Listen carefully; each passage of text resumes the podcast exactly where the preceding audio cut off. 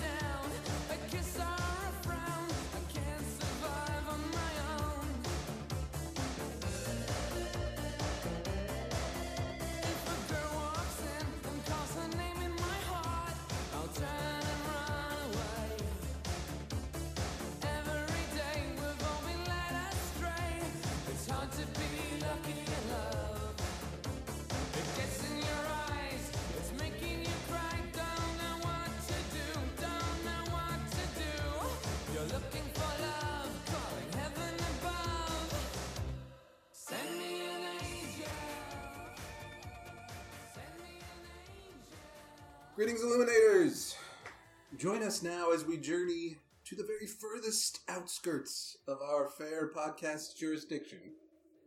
The dark days, the end times. The year of 1989. the sand has almost run out on the decade that is the 1980s. The year Mr. Mom would put on a bat suit to beat the stuffing out of criminals. The year Schwarzenegger turned out to be Danny DeVito's evil twin.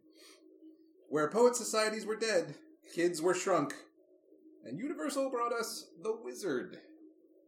Brent, this was uh this was one of your polls. Why The Wizard? Uh, this is one of those movies that I watched repeatedly. Ironically, the other one that I watched repeatedly was the Michael Keaton Batman. And frankly, I've seen Honey I Shrunk the Kids a lot of times too. But Um, so I remember loving this movie, and as I think back on certain parts of it, I'm like, man, that sounds dumb when you think about it. so I was very interested to see how it held up. And like, we don't really do video game related movies anymore. I mean, like, you could maybe make an Sure. argument that Ready Player One is, but Oh, I think you could make a really good argument that it's not at all. oh come on, I don't know about that. Not They're at not all. playing video games. It's just like a nostalgia. Well, it is. It is largely not just centered on video games. It's general nostalgia of that entire decade, which I'm Sure. totally behind. Oh, I hate '80s nostalgia. I I, think you it's the worst. I've been meaning to talk to you about your attitude. I, I can't imagine why you joined this podcast. Actually. I'm trying to think of other video game movies. There was obviously Super Mario Brothers with Bob Hoskins and uh, Sure, I more meant like movies that featured video games but weren't necessarily about them. okay. Hmm. Yeah, you really narrowed down that pie chart. Hey, look, man, you could say something like time tra- time travel romance movies with Rachel McAdams, and there's still two entries. That's so true. So, uh, you know, I think there's room here. All right, fair enough. I well, you know, I I said when you uh, when you proposed this one, I'd never seen this movie before. Uh, I I knew of it, and I'd seen.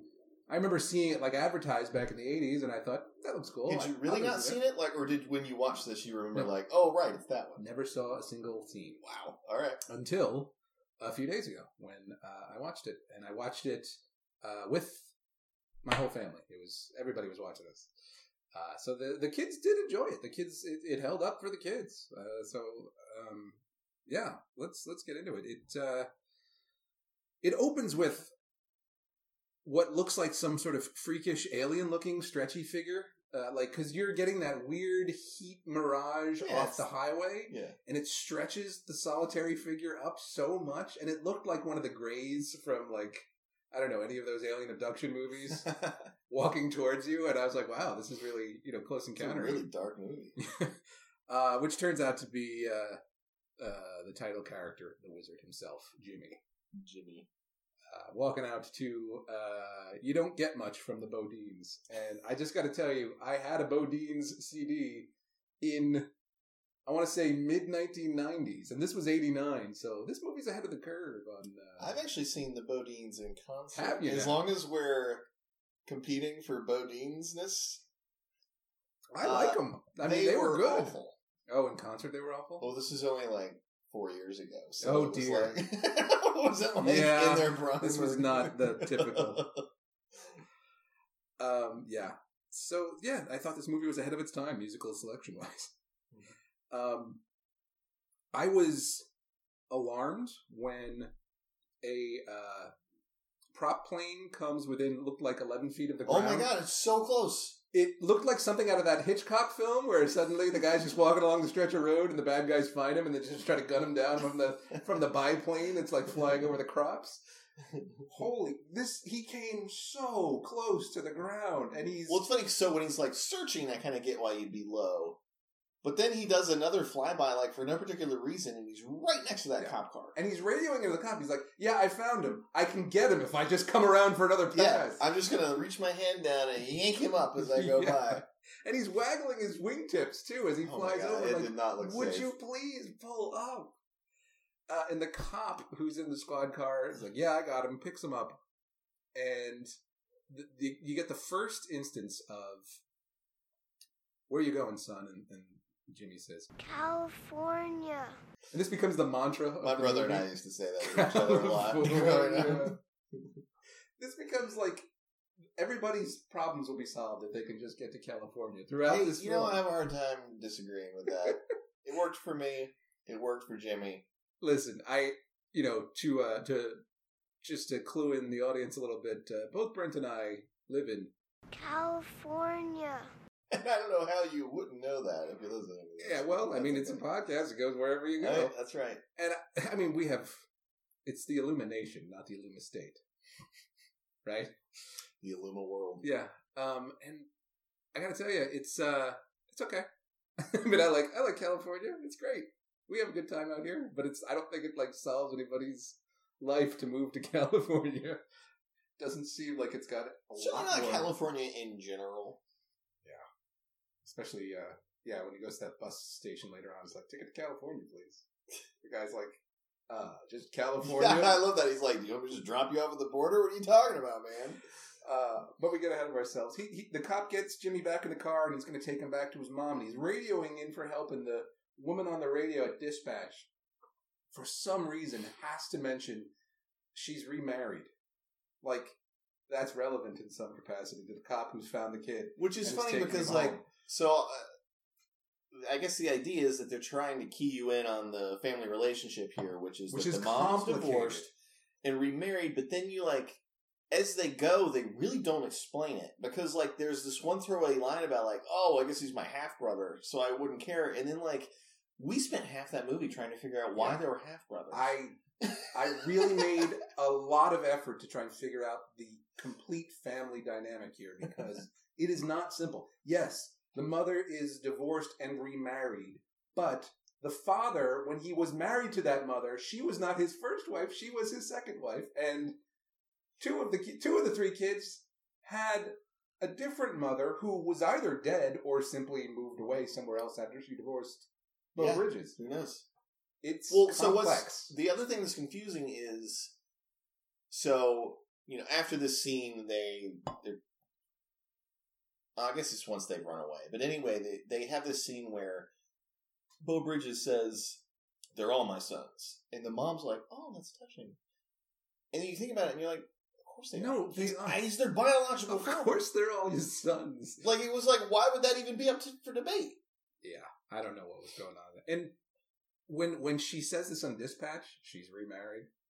It kind of felt to me like it was. Now this is '89. This is the tail end of the '80s.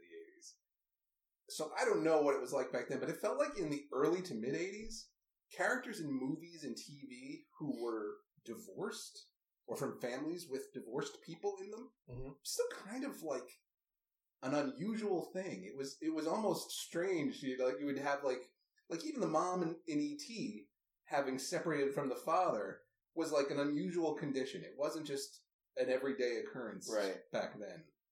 Although actually, yes, it was. Of course, it was. Yeah, it But just in wasn't the in movies, media. Yeah, in the movies, it wasn't usual. But it, they treated it like this is strange. So when she said she's remarried, I thought, yes, well, you have to point that out. It's an unusual situation.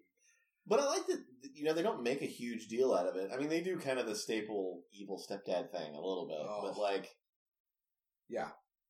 Yeah, we we meet the mom and the stepdad, and the stepdad is quickly established as a huge jerk. I swear to God, he's that actor is that character in several '80s movies. Oh, yeah. I should have looked him up, but like, I I actually recognized him immediately as being from the Tracey Ullman show, springboard of The Simpsons, and yeah, yeah, yeah.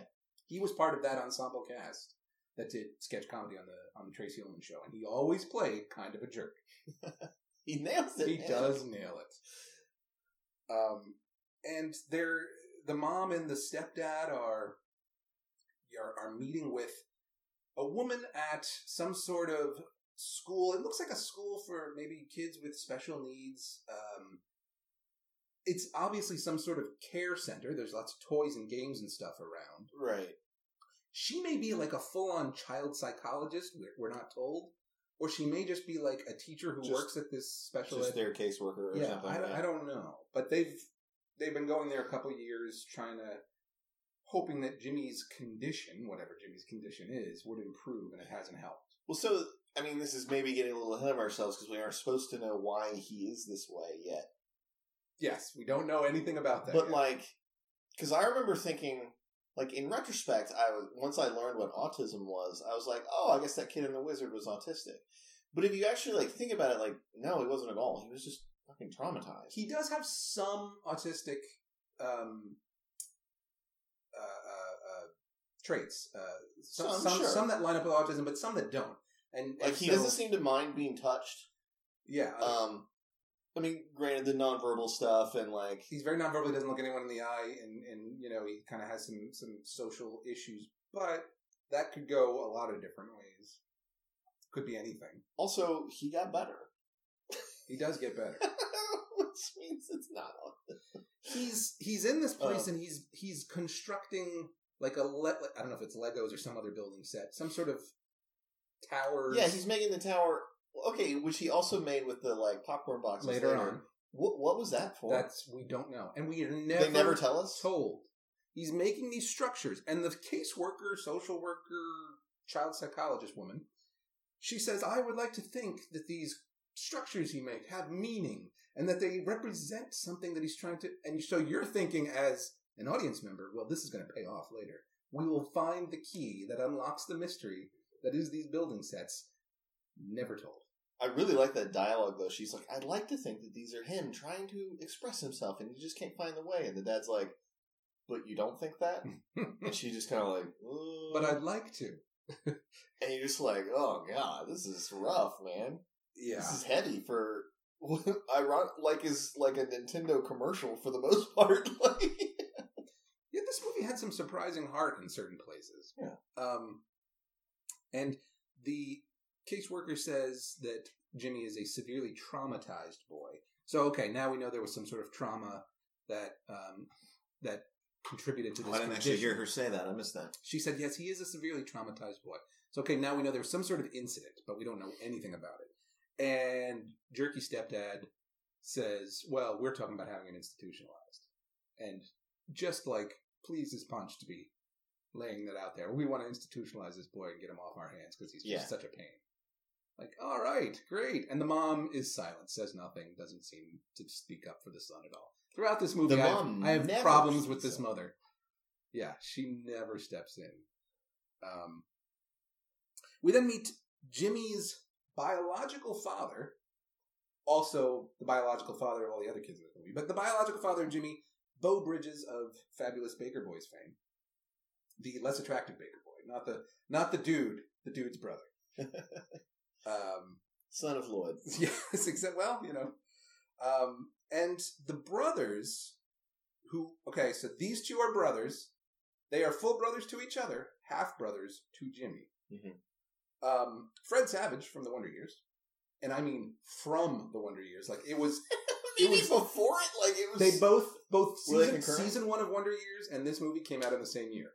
Wow. So he may have been like riding his bike back and forth between sets on the lot or whatever. Who knows? Because it was concurrent. Um, yeah, Kevin Arnold was just being born. And you can tell it's early Fred Savage because, like, for a kid actor, he was pretty good back in the day, but in this, he's not. I mean, he's he's fine for a whatever he is, This ten is year like old, one of the whatever. but yeah. like, Oh, it wasn't like the tour de force he delivered in Little Monsters. it's exactly like the tour de force he delivered in Little Monsters. But I think like he he actually like with Howie Mandel how work to handle opposite of. Yeah, um, but the other thing I was thinking of Fred Savage in uh, The Princess Bride, which is a fantastic Yeah. movie. Oh my god, and he was great in that small role. He nailed that tiny role too. He was he was perfect as the. well, that was his first thing. Wasn't was it really? I I Princess well, Bride? I'm not positive, but I thought it It's was. probably, if not his first thing, amongst his very first. Yeah. thing. I mean, how much He younger was could really he small. Yeah. Um, and then the other brother, the older teenage brother, is Christian Slater, and I'm like, who the hell knew Christian Slater was in this movie? I sure didn't. I never knew. I, I mean, I knew about this movie. I'd seen Teen, advertisements and posters. teen Christian Slater, Nobody right ever off the told cover me, of Teen Vogue or whatever. Oh yeah. Well, this was him, like fresh off of. uh Well, not. He might have been filming Heathers shortly after this, but Heathers came out the year after this. Oh, okay. um, and Gleaming the Cube. Gleaming the Cube came out. Uh, no, Heathers came out the year before this. Gleaming the Cube came out the same year, eighty nine. I've never heard of Um, the the skateboarding movie. It's it's his it's his like I'm Tony Hawk's, but we're gonna have a dramatic story. It's funny. I was talking to someone today about skateboarding, and they said something about gleaming the cube, and I was like, I guess I'm supposed to know what that is, but I'll just let it go. Oh yeah, it's it's an eighties thing. What are the chances that that would come up twice in the same day? Um, there's quite a few big names in this film. I mean, Beau Bridges, Christian Slater, the Fred Savage. Yeah. Um, yeah. Uh, dad is making the typical single dad casserole because dads without moms can't cook. And anything they put in the oven's gonna burn and they're gonna be inedible, right? Because we've never seen a dad who could cook. and I say that as a dad who can't cook. Yeah. I would totally burn the casserole. I can't do it. You put a timer, man. It's not complicated. I wouldn't even know how to prepare the casserole to put in the oven. That's fine. It can still taste like crap when it comes out, but you really shouldn't burn it. That's true. Here's I mean- the, here, okay, for any dads listening that don't know how to cook, follow the recipe. Even it's not rocket science. even if you don't have a like a timer built into your your oven, you can still like have an egg timer or something that Anything. goes on. Um, and we hear from Fred Savage that uh, he found out somehow that Jimmy is going to be. He saw. Jimmy somewhere. but did he see Jimmy on Jimmy's sojourn down the middle of the desert highway? Like, did he see him on his way out of town and say, "Jim"? I Hey, don't know. I guess I guess he was just hanging out at the kids' home or whatever. And they're like, Corey, isn't that your brother walking down the highway? And he's Oh. like, oh shoot. Isn't that your brother in a home for disabled kids? Well, it hasn't gone there yet. He's going there. They're going to put him in an institution. Oh, you're right, you're it's right. going to happen, and he's really upset.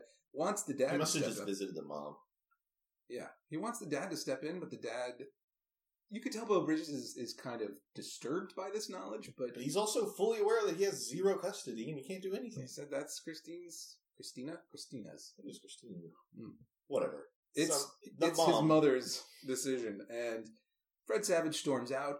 Christian Slater chases after him and says, "Hey, hey, just calm down. Why don't you let me take you over to the Dairy Queen, get you some ice cream, make you feel better?" I can't imagine any older brother doing more to make their younger brother feel better. He And was Fred, a very nice older brother. Fred Savage says, "You only care about yourself." I'm like, in what way is that just caring about himself? Now you find out later, Christian Slater might have had something to do with some of the trauma that Jimmy suffered, or at least he feels He he feels- feels responsible. I guess we don't really deal with him feeling guilty at all. Yeah, He just more laments his shitty relationship with his dad, but I that think- might have been from his dad blaming him for I- that. But they never actually say any of that. I think Christian Slater's character is is has worked through it and is kind of like gotten through and is over his responsibility for it. He's kind of like forgiven himself for what happened, whatever that may be. but Beau Bridges hasn't. But Beau Bridges hasn't, and Fred Savage definitely hasn't. Uh, and then suddenly it's like a few days later, and this was glaring to me because the scene change is so brief and and without notice that we only saw these characters for like 15 seconds anyway. We don't even remember what they were wearing a few days ago. This could be the same day, but apparently now Jimmy's already in an institution.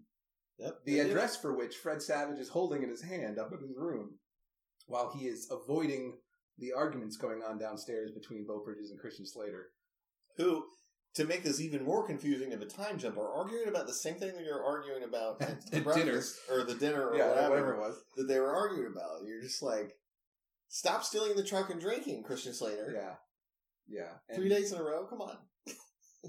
and Fred Savage is throwing, he's lobbing his darts at his map of the United States, landing on various states that don't seem to do anything for him. Then when he lands on California, he repeats the mantra of the film, which is California. California.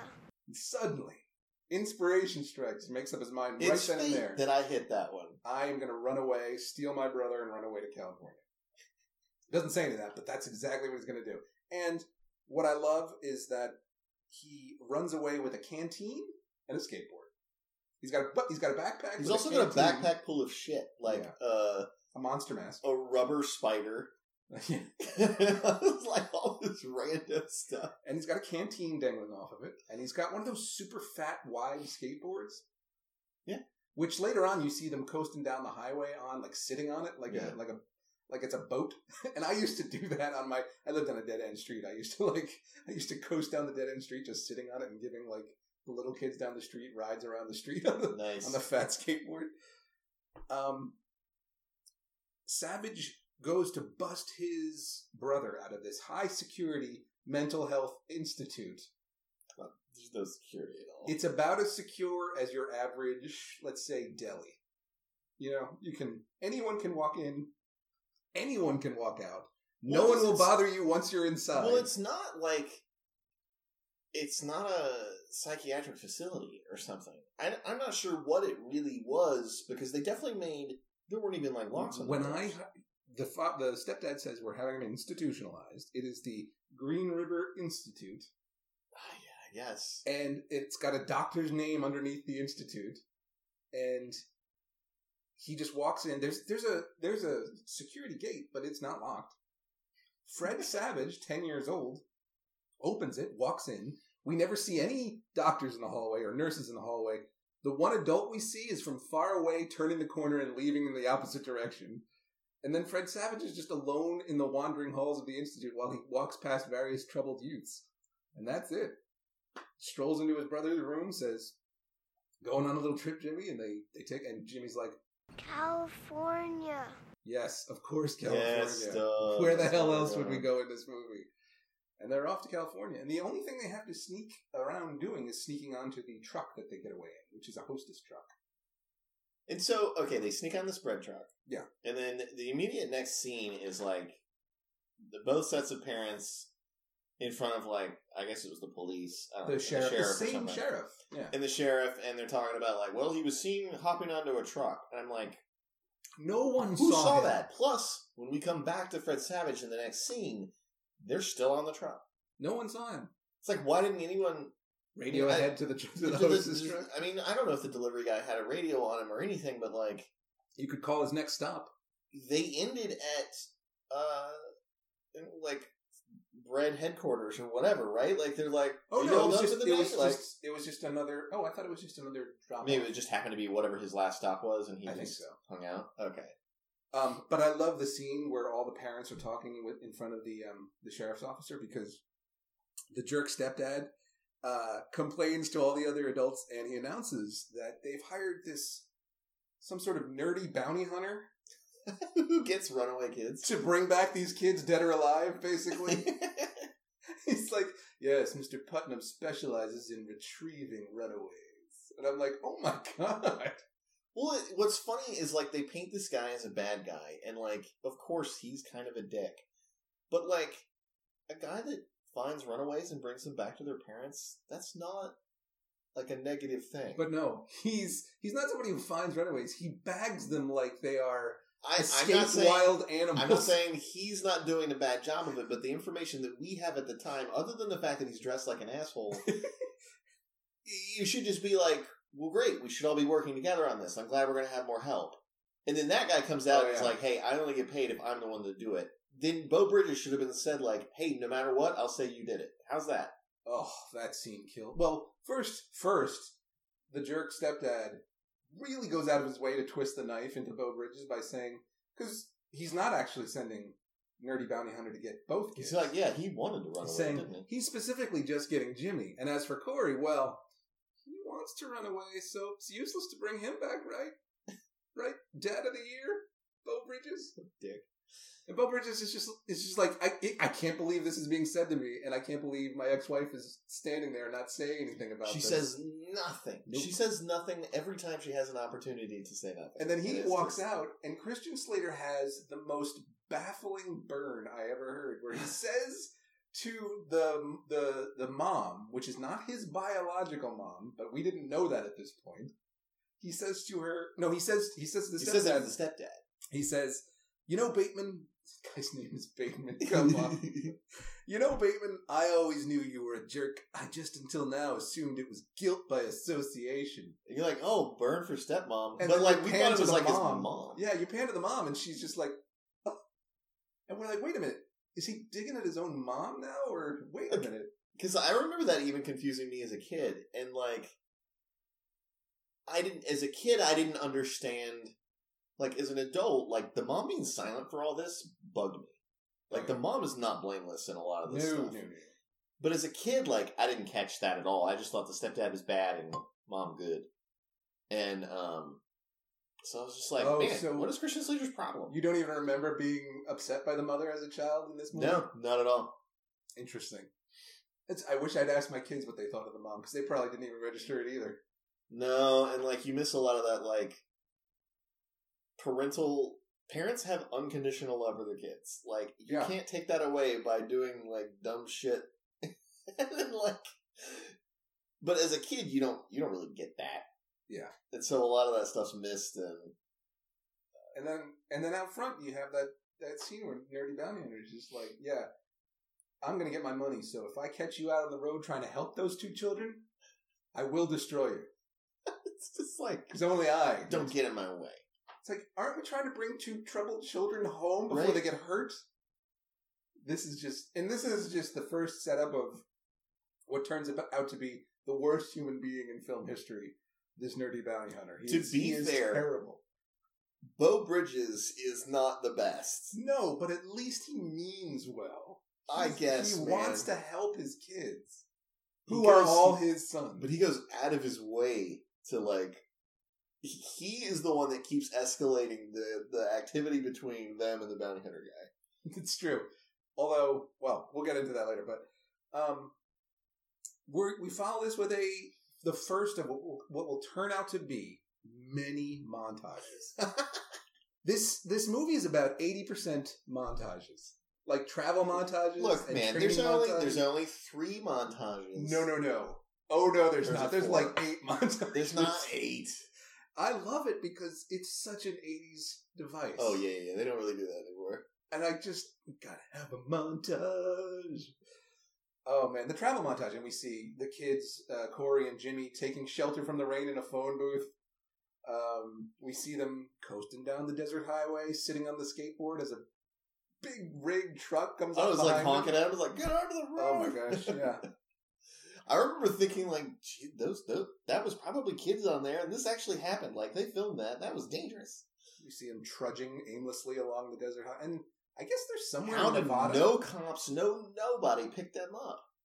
They're somewhere in Nevada, I guess, just just out in the wide expanse where no one lives. I don't know. But like when you're in the wide expanse, like there's actually much higher percentage of cops per car, And you're much more visible. right. Like especially when you're that There's high. nothing else around except It's not like they're like, oh, that's just some guy walking. It's like that's like a ten year old and an even smaller kid. these are very this. Well, not to talk about Jimmy, he he's capable in other ways, but his brother Corey is a very capable ten year old. They they camp out overnight in the cave. Corey gets a fire going for him. Yeah, They're in And Corey- cave in the desert, and Corey's like, "All right, let's see where we are." And he's got the map. I'm like, "You're ten years old." Maybe. I mean, I don't know for sure that he's ten, but he seemed about ten. Oh man, the uh, slightly related. I really like the way that maps are used in this. Mhm. Um, because of a, they don't exist anymore. Yeah, yeah, yeah. B, because there's that scene where Beau Bridges is like just slamming donuts into his mouth, and Christian Slater wakes up and he's like, "Where are we?" And Christian Slater just looks at the map and he's like, "We're in the wrong spot."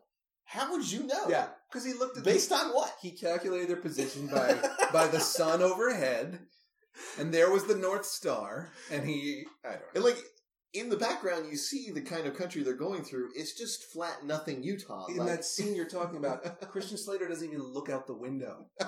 He just looks at the map and says, "We're in the wrong." He literally place." woke up, had the map, and was like, "You're too far south."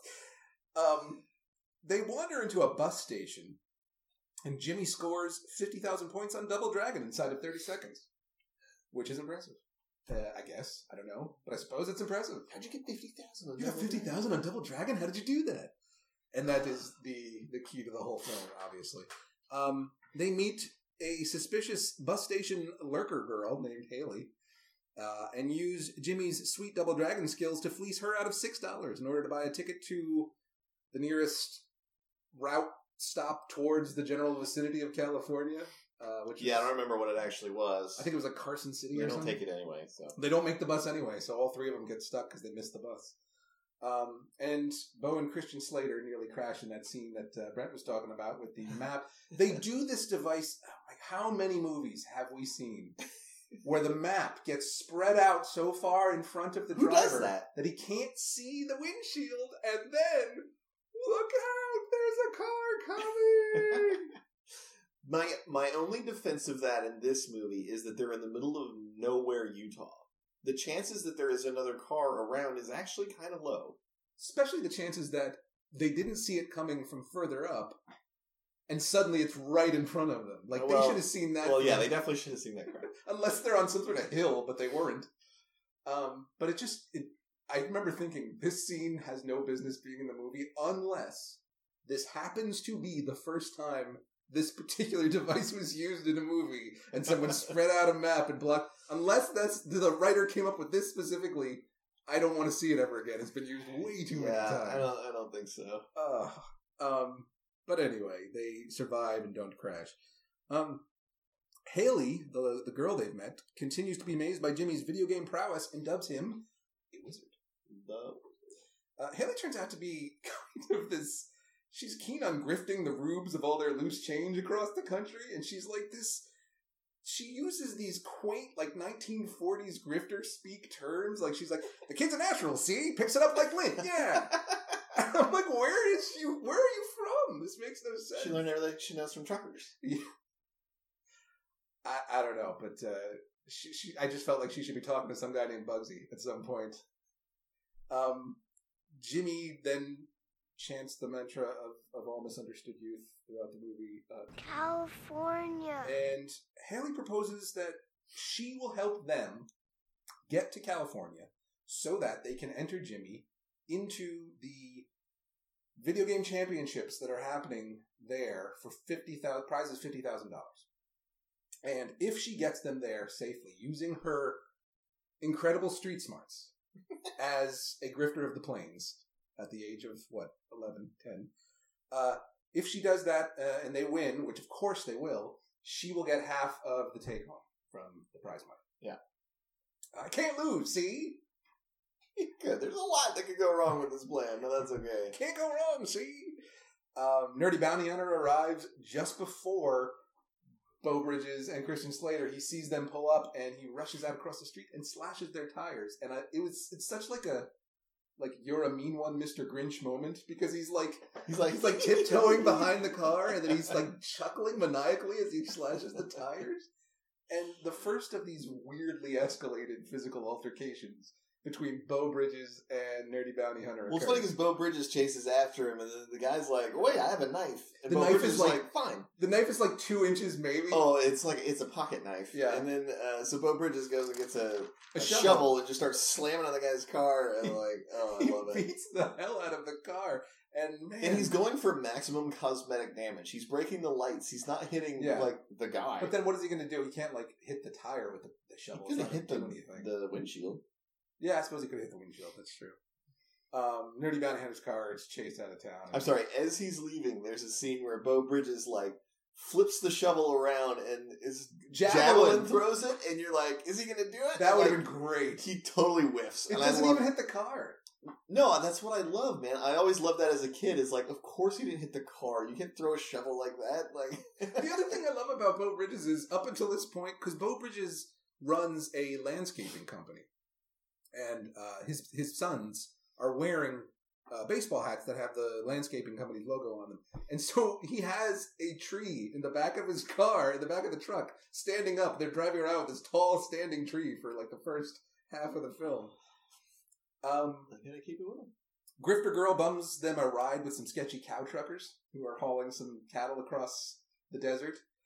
Uh, and apparently, she says, Don't worry about them. They know the trucker code. The trucker code is apparently beat up small kids and take their money. The trucker code of leave no living witnesses. Oh, well, they didn't kill him. They Yeah. just took. But still, it was like eighty bucks. But Like, this who's gonna beat up kids for eighty bucks? Who's like an adult? this girl's whole cachet is that she knows the rules of the road. I know, right? How They did this? don't. How did this not sever those? I can safely get you where you need to go. You're lost without me. You need me. Um, Also, these kids have a serious problem with holding their cash. oh, Put it in many your bag. times. This is the first of many times they will lose their cash throughout the Stop counting your cash out in in your hand. Put it in your bag. You, especially because, like, okay, so to be fair, Fred Fred Savage does stick it in his underwear at one point. Fred Savage is apparently Four never, bucks of it. has never held more than twenty dollars at a time, probably. Yeah, that's true. So, like him having all this money and he's counting it, like, okay, I get it, and then he gets robbed. I would think that from now on, I'd be a little bit more protective of my money. One would think you'd be a little skittish. Oh man, Um, the great thing in the in the car in the they're riding in the truck with the cattle themselves, and the great thing is she's the grifter girl is going on about her her father who's a trucker, and that's why she knows everything about the rules of hobo The living road. across the road Yeah. or whatever. Like because I guess truckers don't. these hobo marks mean a hot. I guess truck, yeah, truckers live inside of burnt out cars when they're on their way across the know, country. right? I don't know. But anyway, um, she says that her mother, and she's she's obviously lying when she says, "Yes, my mother was a showgirl. She had great legs. I've got her legs." And I'm like, again, look at these gams. See, she's she's got legs that went all the way to the top. See, I'm like, come on, who are you? Um, I was really glad the movie didn't pan down and actually show her legs during Yeah. that scene because it was very awkward Fred for an Savage- adult. Fred As a Savage kid, didn't even look. bother me, but I was just like, "What?" She says to Fred Savage, what, what do you think? Look at these legs. I got my mom's legs. And he's like, uh huh. He doesn't even look at her. He's just like, Thank you, what Fred. are we doing? That is not why we came to this movie. Um, and of course, the truckers, they see them counting the money. They take the money. They leave them in the middle of nowhere. Great. Uh, no one was surprised by this, uh, but whatever. Uh, we go back to Beau and Slater, and they're getting new tires, but we learn for some weird thing, Christian Slater has taken uh, an old NES system from the back of his dad's truck that was just hanging out back there. It was tossed in the back of the truck. He he hooks it up to the TV in the uh, the the garage's office, and he's playing some video games. Beau Bridges says, "I thought that was broken," and Christian Slater says, "It was. I fixed it." And I'm thinking, "You fixed what? Fixed a Nintendo. You fixed the NES, or you fixed the cartridge? Or, like It's funny because I I, could- I could blow on the cartridge and put it back in, and that would sometimes fix it. I it. always thought like he was going to end up being some super electrician or something, but like it never comes up again. Yeah, and the thing is, Beau Bridges says "You fixed it," and I thought this was going to be the beginning of where he Of starts having be, some sort of respect for he starts to be really impressed with wh- who he's become, you know. And Nope. nope, it's never even touched again. It's uh, red herring. Chekhov's electrical engineering power. Just like the stacks that Jimmy keeps making throughout the whole movie, it has nothing to do with anything. They never tell you. You know what? We should find the director's cut of the wizard. I wonder. Maybe settle all this uh, these red herrings. I don't know. Um, and uh, evidently, the old video game system was uh, Corey's. It uh, was a gift from Beau Bridges to Corey. I think it was the game that he was playing with one of the Mario Brothers games. Maybe Mario Brothers Two. 2. Okay.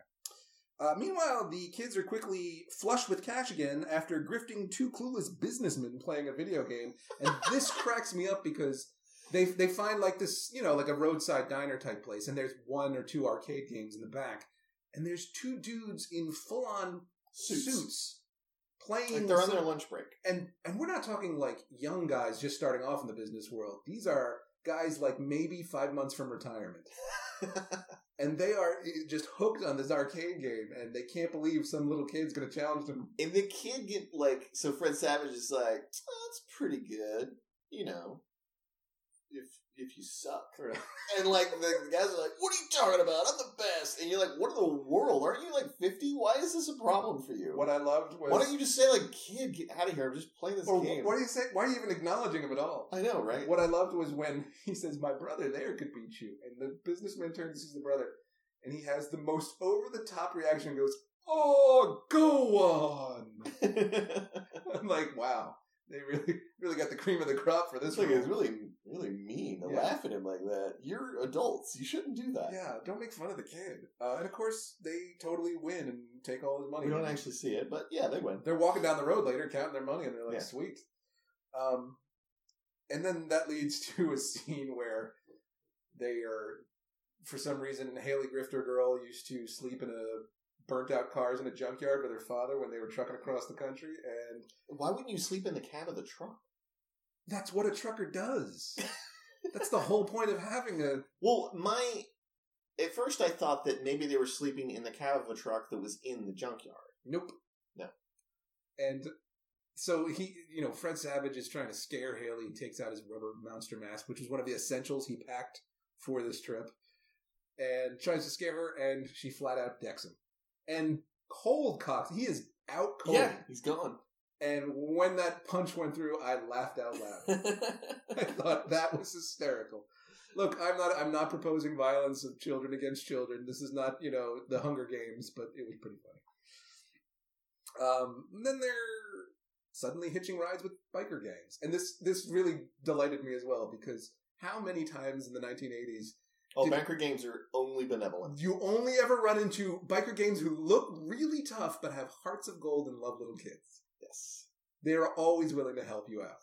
And that's the one lesson I learned as a child growing up is if I'm ever in trouble, go to the first biker I see and ask him for assistance.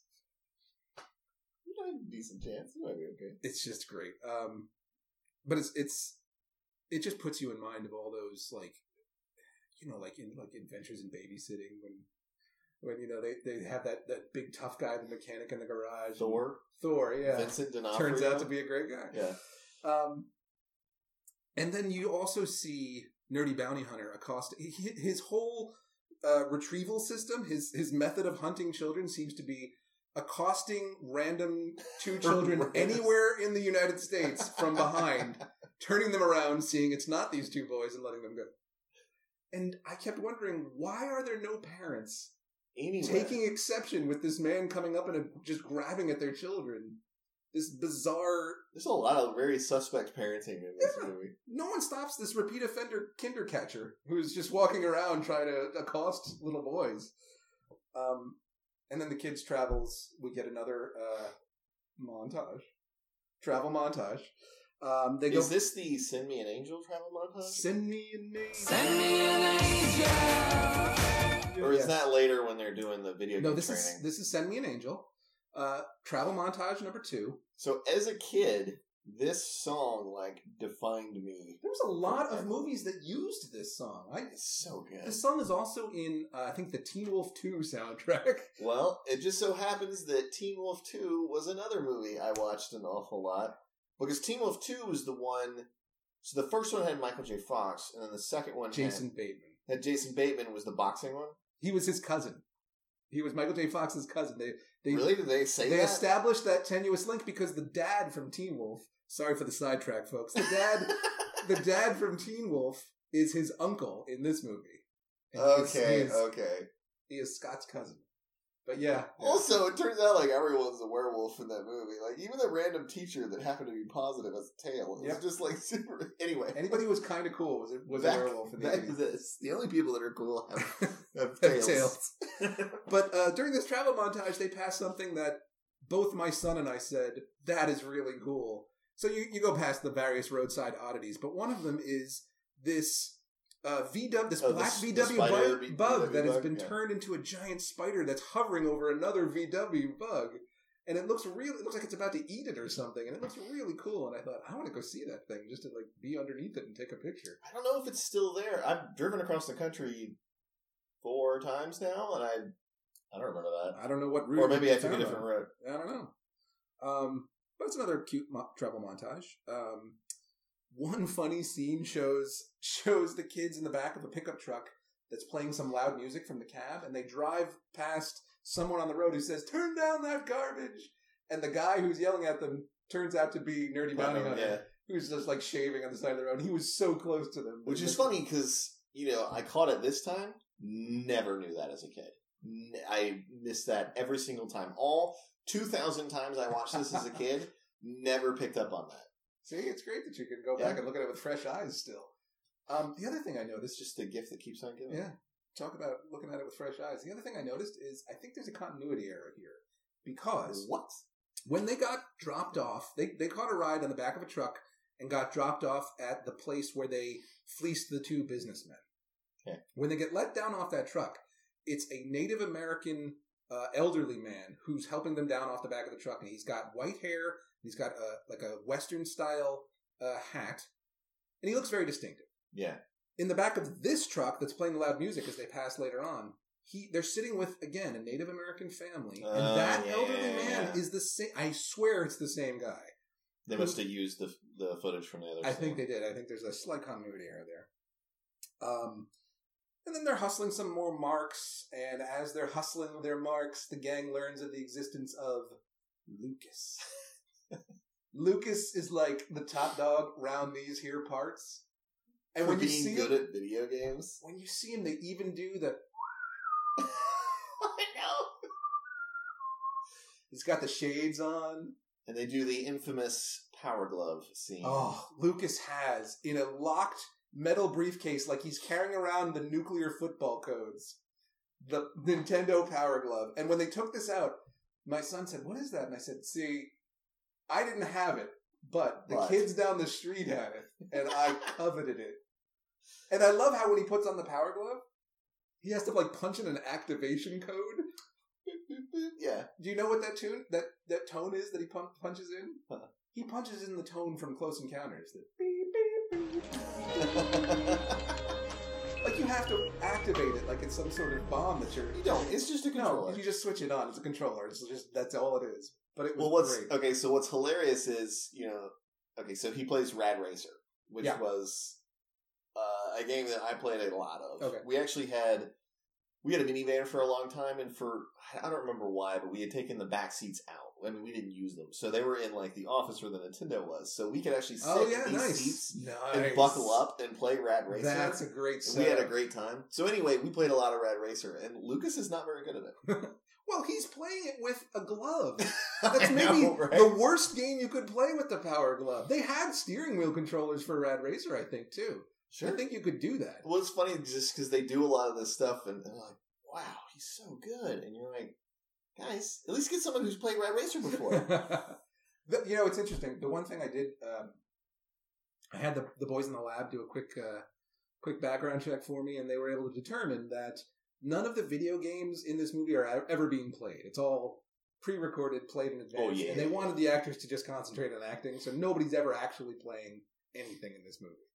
I guarantee you, And I imagine that's the case. It is. because I think the kids would have been better. at it. oh, Lucas, who knows? But Also, there's definitely times where like, uh, the one that even Brandy caught was the Teenage Mutant Ninja Turtle game part.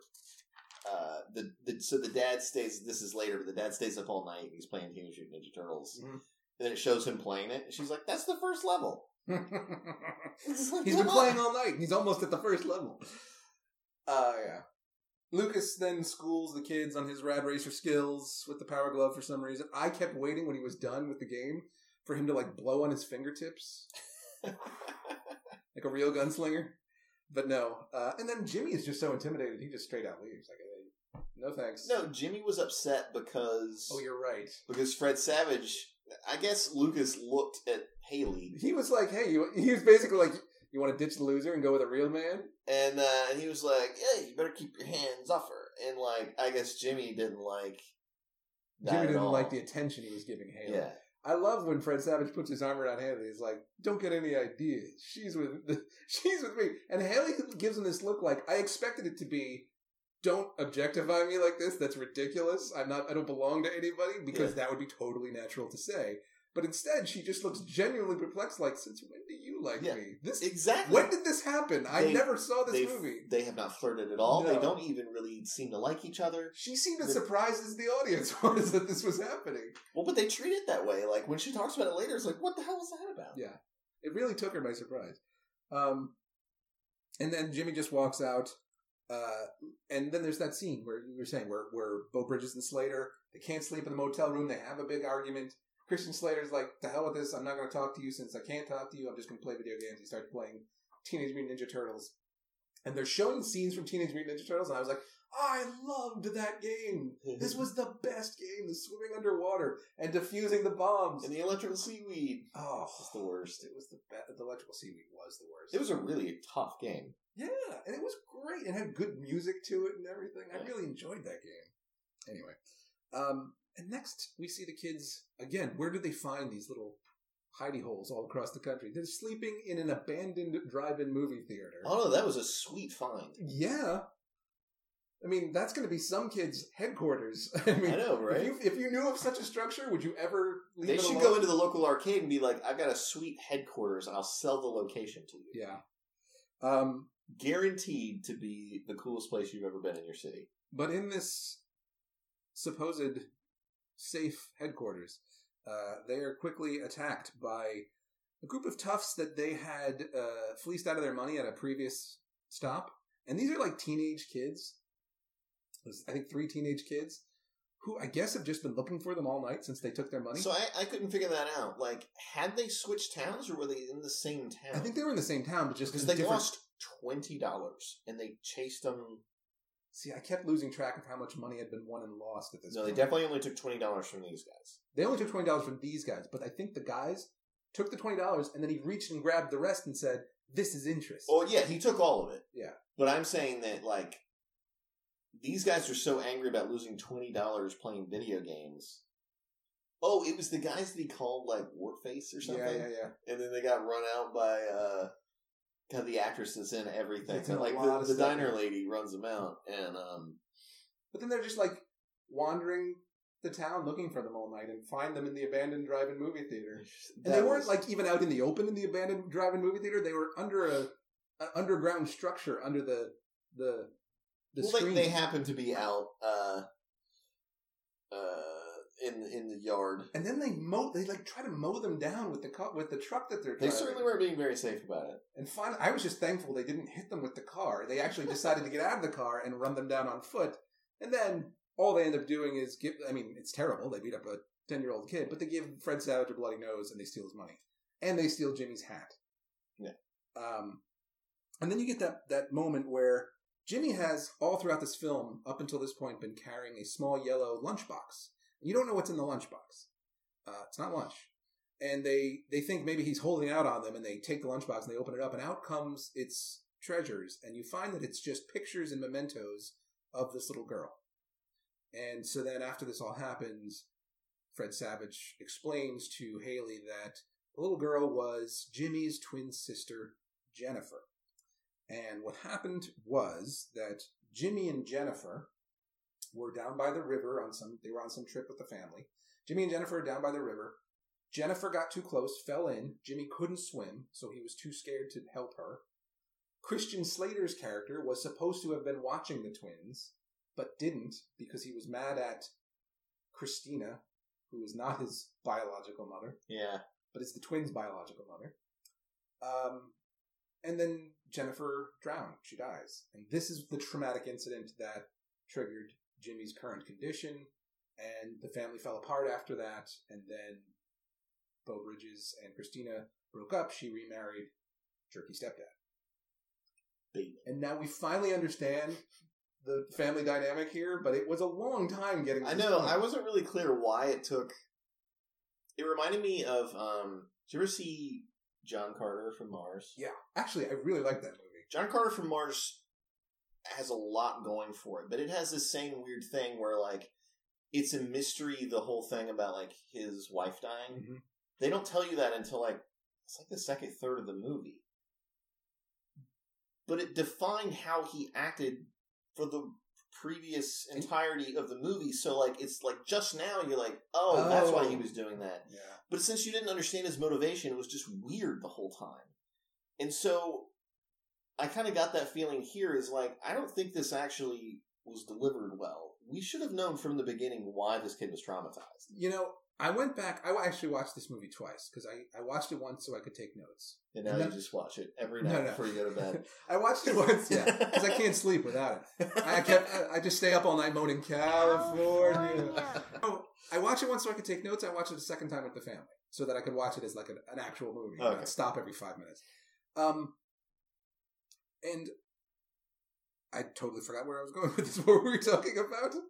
Uh, oh, that we should have known. Oh yeah. So in the in the original scene way back at the house when Beau Bridges burns the casserole and they have their big blow up and Fred Savage storms out, Christian Slater yells something about Jimmy, like you don't care about Jimmy, and Christian Christian Slater yells, he hasn't improved since Jennifer. Yeah. But if you're not very careful, you do not hear that line. But it also doesn't make any sense. Uh, There's no context. But I mean, statement. even audio quality wise, there's a lot being rattled around on the table, and with Fred Savage yelling, you can't almost you can almost not hear it. Yeah. So that's the only clue we have about this what the traumatic incident was, really. It's almost gone. I don't think even in the context you understand that that's the. I think you had to have caught that there was trauma, which isn't you wouldn't necessarily have known at that time, Yeah. and then to have any idea who Jennifer was. Like I thought Jennifer was their mom who died, oh, you know what? That didn't occur to me, but that would have been a totally valid choice. and I always and I was like, why did you call her Jennifer? Wouldn't you have said mom? Interesting. Yeah. No. No. I I could see that. And so like it's it's super not unclear. Yeah, yeah. So, but at least now we know exactly how this family shakes out. Um, Well, I think this is a key point because it's actually one of my watching this again as an adult. I thoroughly enjoyed it. However, most of that is just because it was like remembering all this stuff. Because are I you saying the so '80s as a have a certain nostalgic quality to them? this movie is like is, is the the epitome of why we do this podcast. Yeah, it's like yeah. It this, really this is. is such a warm place in my heart as this movie. Uh-huh. But like that's one of my big issues with it is because um like this kid is is acting autistic, but it's really just caused by trauma and we don't really know what he acted like before this. But But presumably he was, you know. but right, but like so for the first two thirds of the movie, you think he's autistic and just these people like Don't- some of them don't know how to deal with it Yeah. and like some of them are trying to fix him, which isn't necessarily fair either. Mhm. And and then you find out that like no, it was traumatic and he needed to move past it and like he actually can get better. Like he's not fixed at the end, but he's speaking some. Um just don't tease the end because the end is a kicker. Now remember, I never saw this movie, so the end really genuinely hit me by yeah, surprise. then like when it just keeps going yeah, after the and end. you're like, wait yeah. a minute, the movie's not over, but we'll get to there. Um, Um, but yeah, So I really wish they had established from the very beginning that it was trauma, and I guess just autism in the '80s wasn't really something people understood or talked about. But like, you had to have known of like kids who were a little off. Like, well, again, they did have that one line from the caseworker that he's a very traumatized little boy. But I again, just, I just think that was it. really unclear at the time. Yeah, I mean, if you miss that line, you miss that line, and then you're not, you don't know what's going on with this. kid. yeah. Um, But anyway, I, I think that would have made a, a lot more sense. you get that great line then when uh, Corey is he's just now he's just decided I'm I'm hurting my brother. I'm not helping him. They they see him outside and he's building more stacks with the empty popcorn boxes and he's building more stacked structures. And Corey takes that as a sign that he's he's not getting better. Yeah. this is not helping him in any way. I need to call my dad, take him home. This is this was a I thought that was a very adult. I'm telling you, he's a capable way to kid. deal with yeah. that, yeah. I mean, I mean, he's kind of a dick to Jimmy during this scene. yeah, But Well, I understand he's frustrated, he's right? frustrated. And like the adults haven't been any better with Jimmy, No. obviously. So like it's hard to get too mad at Fred Savage, but like And you can tell why Jimmy prefers Fred Savage over the adults because at least he gives them a fair square, fair deal. yeah, Um, but so th- then uh, when Haley hears that they're going to go home, she says, "You're a quitter. I can't believe you're quitting." And they have a big blow up. Corey goes one way, Haley goes the other. Jimmy's left standing in the middle of the road by himself, and he says, "Corey, I don't want to quit." And it's the first thing you heard him say. it's the only thing he, he Besides California. up until then, yeah. and suddenly both characters come running. It's a great camera shot because he's left standing in the in the middle, and both characters come running back from off screen Yeah. and embrace him, and they're so excited that he he made some connection. He made some some communication, and he doesn't want to quit. So, all right, L.A. or bust. We're we're in. We're going to make this happen, even if it's a stupid idea, and we are 500 miles away from Los Angeles. With no money. Again. Yeah. Uh, meanwhile, Nerdy Bounty Hunter is shaking down the local pinball jockeys. Uh, he's he's really awful and awful to everyone he meets, including random kids just trying to play pinball. Who might have answered him if he hadn't been If such he a dick. asked The kid straight up says, like, I wouldn't tell you if I knew. oh, it's the worst. Um, and then Beau Bridges spots him when he's driving his car through town. He sees Nerdy Bounty Hunter's car, and suddenly a demolition derby. Just start ramming each other breaks out cars. in the town, and it's great because there's one old dude sitting like drinking a sarsaparilla on the porch, who's just amused by this whole thing, just sitting back and watching these two ram their cars into each other over and over again, That was pretty great. with his teenage son in, In the, the car, passenger yeah. seat, not even buck, not even buckled in. Christian Slater No, Slater because Christian. Slater later grabs the thing and he's like just holding on, he's, hoping for. he's holding on like like he's about to get flung out the window because he doesn't have the belt on. Um, and Beau Bridges does. I mean, he gets the worst of it, and his car gets totaled while Nerdy Bounty Hunter is able to skid away, trailing parts of himself behind.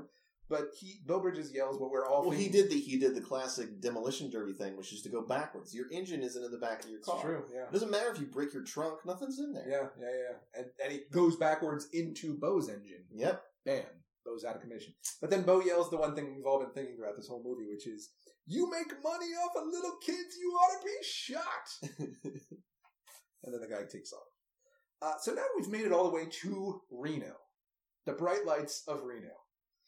And Which- uh, Granted, I wasn't there in '89. Reno's a little bit of a dump. yeah, well, at night there's a lot of lights that make it pretty. They more or less display it as Vegas, Yeah. It's America's biggest little city, Brent. I guess. They say that's like seven, eight Listen, times. to our Reno listeners, I just want to say I love that town, and I encourage you and all your friends To to, our listen, Reno listeners, to listen to Illuminati's. you know this.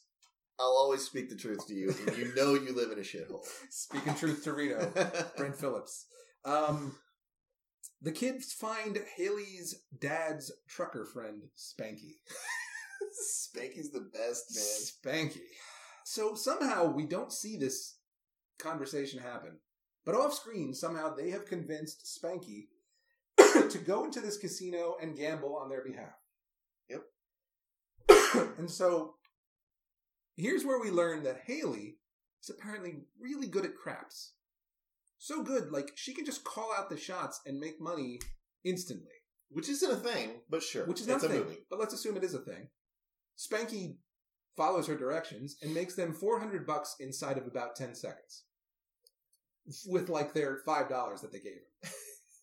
and so the question becomes, Haley, why are you wasting your time Right. hustling quarters off of video games when you could be making huge money at the casinos because you have a gift? To be fair, there's a decent answer to that. She's not allowed in the casino? Well, that and that, like, her mom apparently racked up a bunch of debt. to That is true. We do find out later that her So mom- maybe she would only do this when she has to. She has a code, a grifter's code, Yes. if you will. She knows the grifter's code, and she will not disobey. Um, Spanky, for his troubles, gets a whopping ten dollars. I like that because, like, Spanky's like, man, but then you think about it, it's like all he did was go in there and roll the dice. Like, he just gambled their money. He He, didn't do Yeah. anything. He still made profit. He profit. doesn't deserve any of it. He didn't risk anything. He did get kicked out of a casino, but they only just kind So of they didn't like take his ID or Yeah, yeah. anything. Like, you know, So then, this is great. The also kids, it's a Reno casino. yeah, it's a real. It's not a real casino. The kids then somehow check themselves into a legitimate hotel casino. They're they have a room from which they will make their base of operations as a hotel room. I don't know how they did this. You don't see it, but they somehow sweet talked their way past the registrar and just gave their money. And It's just Spanky did it. oh, maybe Spanky did it. I didn't think of that. Okay, all right. They fine. already have an adult doing adult things for them. It's not a huge leap to assume. Spanky's a real enabler in this movie. He is a little bit. He also gets them to L.A. later, but jeez. Um, so Haley calls. He steals a truck to get them to LA later. Okay, sorry. Continue. Haley. Haley calls what I forgot existed, but was, I assure you, a legit Oh, thing. Definitely a real thing. Haley calls the Nintendo gameplay hotline. And I was like, wow, this used to exist. Now, I don't know that it looked like it looks in the movie, because in the movie, you see the offices of the Nintendo Oh, gameplay very official. operators, Yeah. and it's just a row upon row of cubicles with dudes hanging out eating pizzas and playing video games on the phone.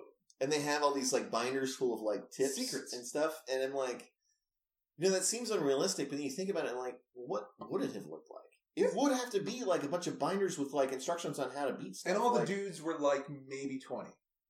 Maybe. i mean maybe you gotta get people that But then are that, able to do this that makes total sense. If that's what it was, I I believe it. it's funny because like i always wanted to call because obviously this was like our favorite movie and like you know we got nintendo power they always advertised it Sure, in the sure. back and stuff like that and like my parents were very clear that I would be murdered if I called like You have a one nine for hundred number Yeah, or whatever yeah. to get this to get help with my video games. You know, And they're on the phone with this guy for like a day and a Days. half. a full musical montage. This guy goes through every binder in his cubicle. They go through apparently all ninety seven Nintendo Yeah. Entertainment And System as games. and as Brent hinted, montage. yes, And this is a sweet montage because this is the training montage. The training montage. No, because downstairs uh, there's a there's an arcade section of the casino. Jimmy is not playing Nintendo games downstairs. No, he's playing arcade games. But a lot of the Nintendo Okay, so- games were also available in the arcade. So why this is a little confusing to me is that the Nintendo World Championships are a thing, or at very least were a thing. Yeah. And so I always assumed that that's what they were going to, and I never understood why they didn't call it the Nintendo World Championships because clearly they only play Nintendo. and especially since the entire movie is a huge commercial. it's a huge ad for Nintendo. Even And at they- one point, they buy Nintendo Power magazine. And like it's in the script everywhere. It's like clearly they knew it was Nintendo before they had decided to shoot the scene. It's not like they went afterwards and like, oh, we only got the rights to Nintendo footage. Suddenly, we're sponsored. No, because they, they start they, they talk about Ninja Gaiden. They they say Yeah. all this stuff like they clearly it was in there. Yeah.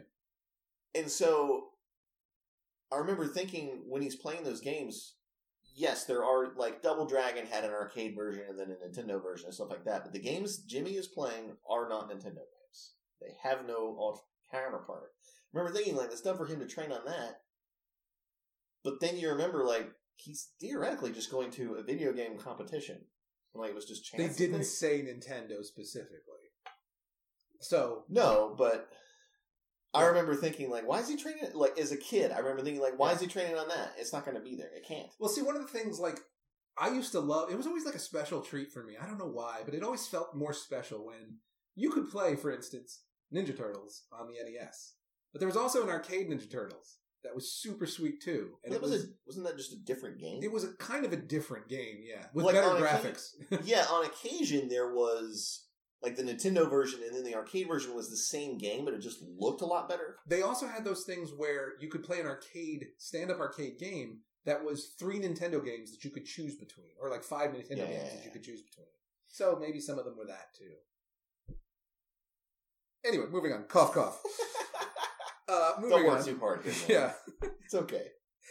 I'm just I'm trying to stretch. Come on, reach reach for me here. Um, and then this is a great montage. Uh, the training and I love Fred Savage slipping the the Candy Girl a little something extra for herself.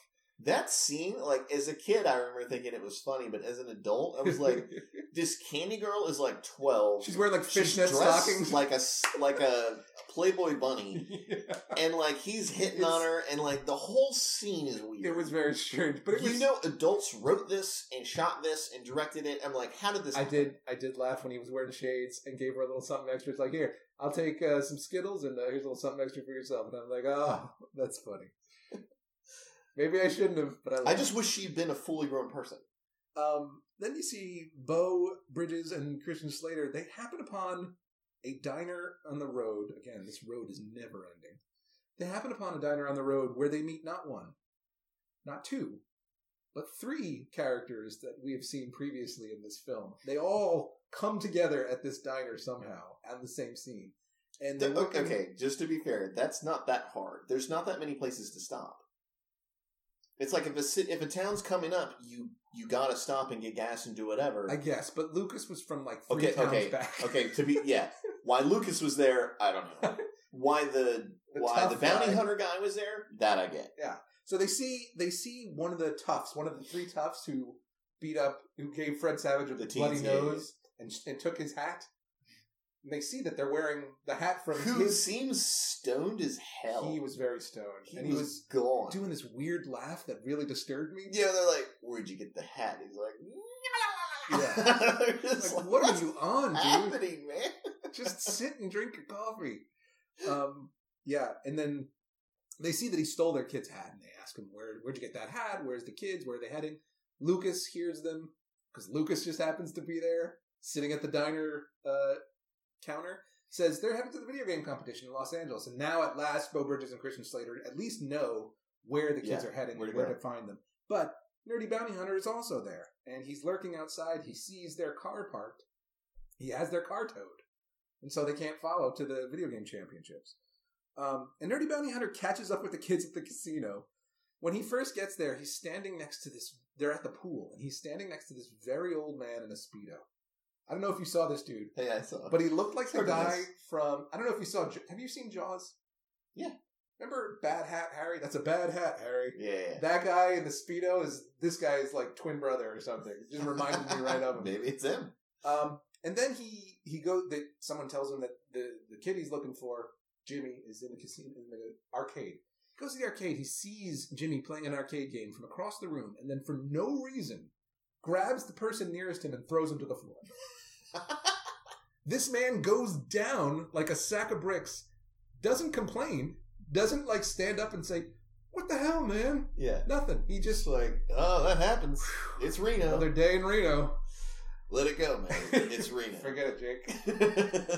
And then he charges after Jimmy and picks him up, not like somebody who's trying to pass it off as I'm the dad and this is my son and I'm. Come no, on, he picks son. him up like I'm a kidnapper. He grabs him by the neck and the leg and hoists him up like a Thanksgiving turkey to the chopping block. like he's about to kill this kid. And I can't imagine everyone did not see this and go, what the hell is going on here? Haley and Corey show up. They see that he's taken Jimmy and they don't know what to do. And Haley has her only defense, really, which is genius. She, Well, it's funny because she actually uh, she threatened this at the very beginning of the movie, I'll where she's like, "Tell me what's going on, or I'll scream." yeah. And um, Fred Savage is like, "Can you scream quiet? Scream quietly." You But know, she like, does so much more than scream. She Yeah. screams and she says, He touched- He touched my breast. and everybody immediately, I mean, the bounty hunter is in zip ties within seconds. yeah, they just launch him out. So he is out of that room, and it was great. I laughed a lot. It was good. Um, and then the kids run from the casino because they know they can't stand there, and they go to a place way out in the desert, like a trailer park, and it says on the sign, it says Boat World. Welcome to Boat World. I missed that. And I'm That's like, awesome. How is this boat world in the middle of the desert? There's no boats anywhere, and there's just trailers. And I'm looking in the background of every scene, trying to see like Maybe there's a boat. somewhere. maybe it's a storage, you know, a boat storage place or something. No, it's. Boat World. Boat world. It was founded by Jeffrey Boat. This is Haley's actual home, a trailer at Boat World, where she lives with her trucker dad, who is away, I guess, most of the time, and is still away. We never see the dad. Never Nope. does show up. No, not even at the end when it's like, Nope. okay, let's head back to Utah and take this random girl with us. Yeah, you're you're part of our family now. Yeah. Um, but no, he doesn't show up, and we find out Haley's mom. Uh, she didn't. She didn't. She wasn't a showgirl who died. She's uh, someone who has a gambling problem, and who knows, might still be alive and just just going. yeah, just gone gambling out there somewhere and never came back. Um, and Haley's goal was to take this prize money and surprise her dad by the time he returned from his big trucking trip, hauling whatever he is wherever he is, Yeah. and surprise him and say, "Dad, look, we can afford to buy a place now." That was her plan. And they're on the roof, and Fred Savage absorbs all of this information and says, "Maybe I can use this as my chance to make a move on Haley," and tries to kiss her. It's like that sounds terrible. You must be so upset. Kiss me. And leans in, and she freaks out because it's so unexpected, and again, out of nowhere. and she says, "I am not kissing a boy. That is not happening." And he says something like, Maybe a girl. "Maybe a girl." And she again, she's just like, "What? What? How are you?" And she grabs him and pulls him close and kisses him just to shut him up because she doesn't know what else to do. And that is both of their. I like that kiss. they. I like that they hold on the kiss, and Fred Savage is like. What it's like one of those things. It's like. I mean, I guess this is this was my goal was to kiss her, but I don't. Now that I've got it, I don't know what to do. It's you know, it's like like a dog chasing a bunny. Like what's cat like? I don't know what am I supposed to do here? It's like so he's just like looking around, like uh, I guess I'm kissing. And then she pulls away, and and it's like that'll shut him up. And they pull away, and then they both are kind of embarrassed after a minute, and at least start laughing about it because Yeah. it's kind of ridiculous. It is ridiculous. Somebody like. Um, but uh, any time in this movie where you get the sweet, you are quickly followed by the bitter, because in about five seconds, a full-on child abduction happens downstairs, Yeah. and apparently Nerdy Bounty Hunter somehow got all the way to the trailer without anyone seeing him. Inside, grabbed Jimmy, threw him in the back of his When car. they were on top, Yeah, and they're sitting on top of a trailer. They should see anybody coming for Yeah. miles. Bounty Hunter, nerdy Bounty Hunter has some stuff skills. Maybe they were facing the other direction, you know. I like- guess. But he he takes off in his car, and I'm thinking, that's it. I mean, Yeah. he took off in the car. The Game kid's over. gone. They, they don't have a car. What are you supposed to do? You have no idea where this guy's going. But Haley has a trick up her sleeve. She has one last card to play. This is always my favorite scene. Haley puts the call out to the Justice League of Truckers, who come in style. You see Nerdy Bounty Hunter driving away with his quarry sufficiently tranked with a dart in the neck in the back seat. And, and he's driving, and suddenly he has to stop because coming up on the road ahead of him are two giant big rig trucks taking up both sides of the road. And coming up behind him are two giant big rig trucks taking up both sides of the road, and he has to fishtail sideways, pinned between the four of them. Now, I don't know if you saw this, but one of those trucks is, and I had the boys at the lab confirm this, one of those trucks is the truck from 1987's Over the Top with Sly Stallone. Why would you know that? And still says, I know it because it still says on the side of the truck, Hawk Hauling. On the truck, and he played Lincoln Hawk in the in the movie Over the Top. But it's the exact oh, same this was truck. after. This was two years Oh, after. okay, two years okay, after. Over the Top, and it's they just like put it to use. And uh, Spanky and three of his comrades climb on out of the cabs of these trucks and it's like, "You touched your breast, huh?" That was great. Yeah, and they beat him up and they take Jimmy back, and now everybody's climbed into Spanky's cab. Spanky is driving. He's yanking the wheel back and forth at ninety degrees. every Listeners, listeners, you can't see this, but we're both doing this in the air. Of uh, like you know when a kid pretends to drive because he's never driven a car and they just like act like they're turning constantly. That is how Spanky is driving. and he's on a straight stretch of desert highway. There's nothing in front of him. That's how he's driving his big. Your your truck would flip over. There's no way you can drive this way. Uh, but then Spanky is not the most responsible of adults in this film No, to begin with, a little bit. and uh, they convince him to take him the last stretch all the way to Los Angeles, and so he does, and drops them right off at Universal Studios. Universal Studios. That's convenient. The, the contest is at Universal Studios. Um, I just love that the truck from Over the Top was in it. I was like, I know that truck. I think maybe Lincoln Hawk from Over the Top is a member of the Justice League of Truckers. He could have been one of those guys. Yeah. Um, so they, they get out and they go run up to the, the arena inside of Universal Studios where this contest is being held, and it is freaking Thunderdome. There's like Molotov flaming cocktails being thrown down from the rafters. Okay, There's I'm- people screaming everywhere. I'm It's going to take a insane. minute to recognize the guy that checks them in, who's just the most amped dude of all. Like everyone involved with this competition, Especially is the really, hype man. is just really amped about all of it. But like the guy that checks them in, like he has the face of like someone. If, if you cast him in a movie, he's probably going to be a villain. Yeah.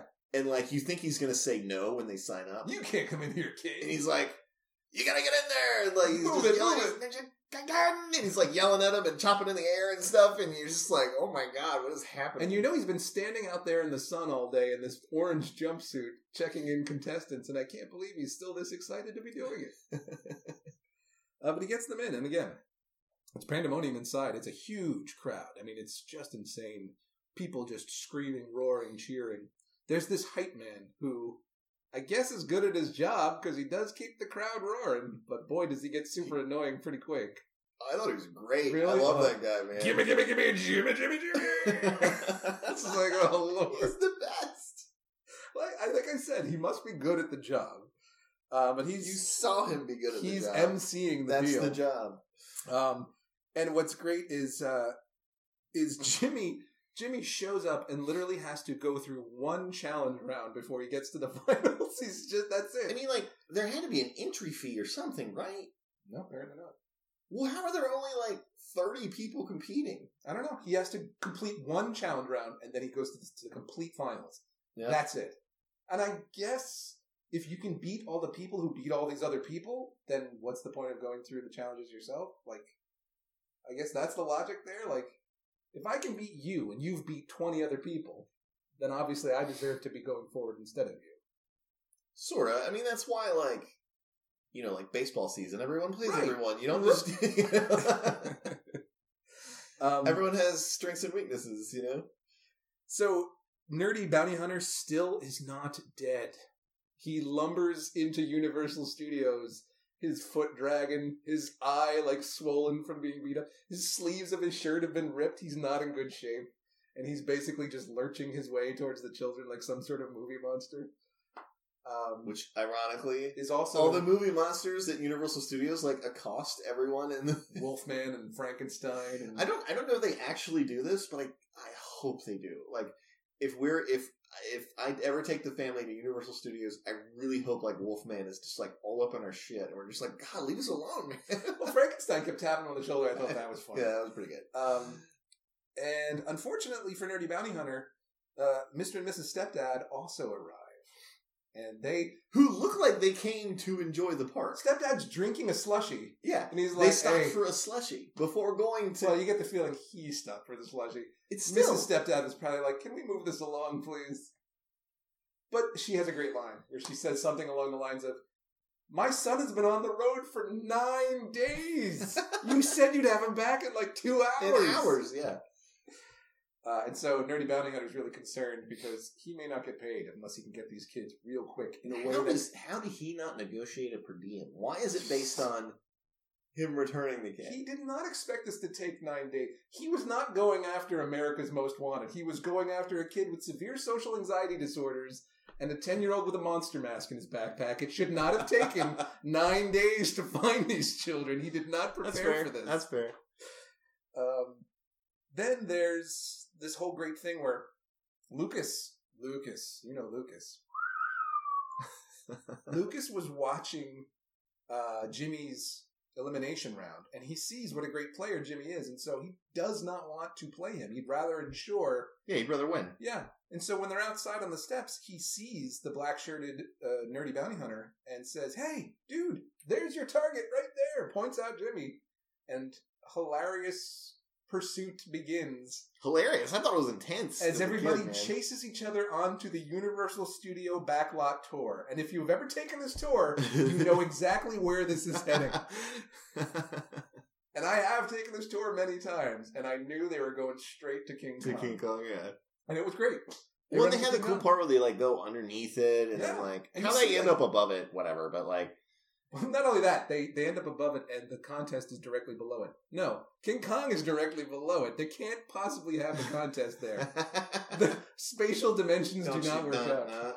no, But it's great. that. It's great. They run all over the tram. They run through. Ca- the tram operator is great too because he's talking. He's trying to do like movie quotes and stuff. Yeah. He mentioned something about a movie starring Zsa Zsa Gabor and Pee Wee Herman. Herman as the romantic It's the romantic leads. But then when they go to uh, King Kong and these kids are running from the bounty hunter who punches out the dad. Oh yeah, dad and uh, Christian Slater also arrived. Also run through the tram tour. They're fighting. The, the bounty hunter punches dad in the eye to knock him backwards. There's all this power, and the the guy who's running the tram tour, he's just he basically shouts something like, um, "Please just sit down and have fun. Just have fun, damn it." He's like, he has no idea how to deal with this. Um, the kids run up uh, some catwalk and they get high up above. They find a steel cage elevator, and just as the nerdy bounty hunter is about to snatch Jimmy, they turn on the elevator and go down. And Jimmy has his big entrance. They've been looking for Jimmy downstairs in the arena, and then the game is starting. The big prop wall falls away, and there's Jimmy leaning coolly against the console, ready to play. It's a great, great entrance for Jimmy. And this is they they announce what they're going to be playing for their final round, which is a big deal. It is Super Mario Brothers three. Which, okay, so Had not come out. when this movie came out, it wasn't released. Right. This was the first anyone saw of this game. Right. This wasn't like it's not like you go on YouTube and watch trailers for this shit. Right? this was another day. This was children. it. Like when I saw this movie, I was like, "Holy crap, that's it!" Because like there were only like a handful of games that had ever even gotten a, a number two. You know, like And correct me if I'm wrong. I mean, you're a, you're a man who knows a thing or two about video games. Uh, Super Mario Brothers three is like a huge video game in, in the history of video games. that's Like, one of the best. It was it was one of the so most good. groundbreaking video games. Yeah, and this was the first time anybody got to see it was in this movie, The Wizard.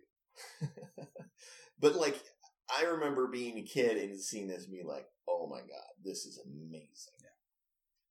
And just like, I don't know, remembering that feeling, I was like, "That's a, that's awesome." And like that this movie did that. It could not have hurt the sales of Super Mario Brothers three. of course not. Everybody was like, "I saw a little taste of that, and I'm ready for more." Um, so then uh, everybody's sort of reunited in the pit out in front of this final showdown, and it's funny. I told you before how this was a big, big auditorium full to the max capacity, but somehow in these movies, the four people who need to They'll push always their way manage to to the work front. their way to the front, and no Yeah. one minds them doing that.